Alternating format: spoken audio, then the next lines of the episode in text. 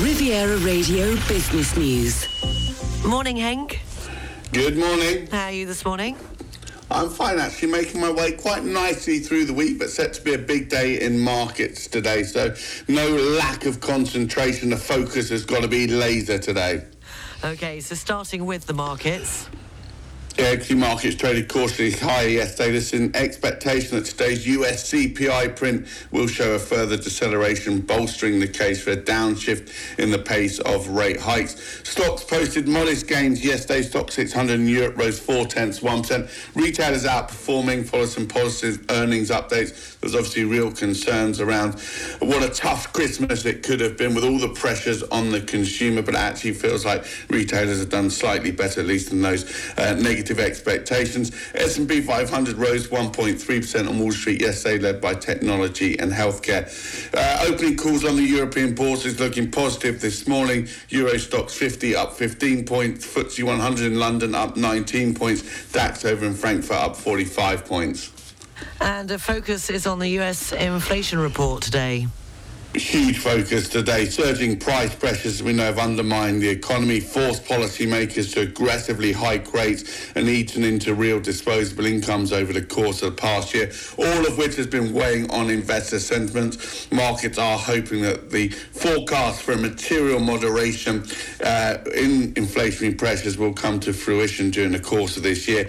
Today's US CPI print is seen as an important step along that journey to a more stable environment. We look for um, headline inflation to have fallen one tenth of one percent month on month, but still up 6.4 percent year on year, which of course is still elevated, but would also represent the slowest pace since October 2021. Headline inflation expected to have been dragged down by a sharp drop in energy prices in the United States. Energy prices down around about 13 percent on average in December compared to November. Markets will also be watching the core inflation figures Remember, this strips out some of those more volatile components, the likes of food and energy. Core we expect coming up plus three tenths of one percent month on month, 5.7 percent year on year. As shelter costs, housing uh, overpowers the ongoing goods deflation that's been playing out. I think uh, a weaker reading today, as I say, would encourage policymakers to consider winding up that hiking cycle. In terms of market reaction, I think it needs to come in significantly lower as we've gone through the course of the past couple of weeks. Markets have really built up the expectation that this will be weaker than we've seen over the course of the past few months. So unless it really undershoots that figures, perhaps we get a more muted reaction than perhaps you could have anticipated. And it's bad news for suppliers as Apple develops their own screens.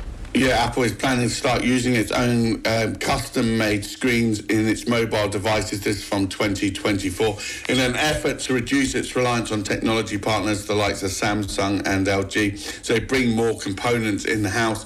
The plan would see the screens upgraded from the current OLED uh, technology to one called Micro LED, which apparently is brighter, more vibrant colours, and you're able to see it better from different angles. Thought that they would start with their high-end watches before moving moving on to its iPhones. Apple, like other companies, of course, trying to take control of their supply chain, their manufacturing process, and their design approach. Apple has already dropped Intel chips from its Mac computers in favor of home designs, plans to do the same with its key wireless components over the course of the next year or so. Shares in LG and Samsung eased on the updates.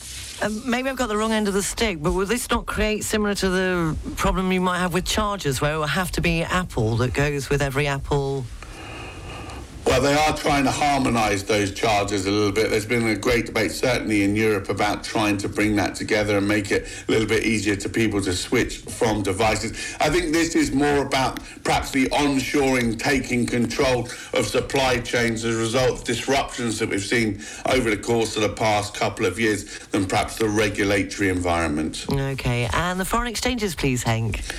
Pound against dollar coming in at 121 and a half this morning. Euro dollar coming in at 107 and a half. Going to get one euro 13 cents for your British pound this morning. No lunch again today. Oh, I did manage some lunch Ah, actually yesterday. I did. I, I did. I, I wandered downstairs and actually got a little bit of pizza, which was a little bit naughty. So uh, forget Gigi, Gordon Gekko, lunches for wimps. Potts was fired up by a hot pepperoni in the afternoon yesterday. It worked out well, but um, I'm not sure that strategy should continue for the rest of the week. Okay, well, have a good day and we'll speak to you tomorrow at the same time. Have a good day. Speak tomorrow. Hank Potts from Barclays. The full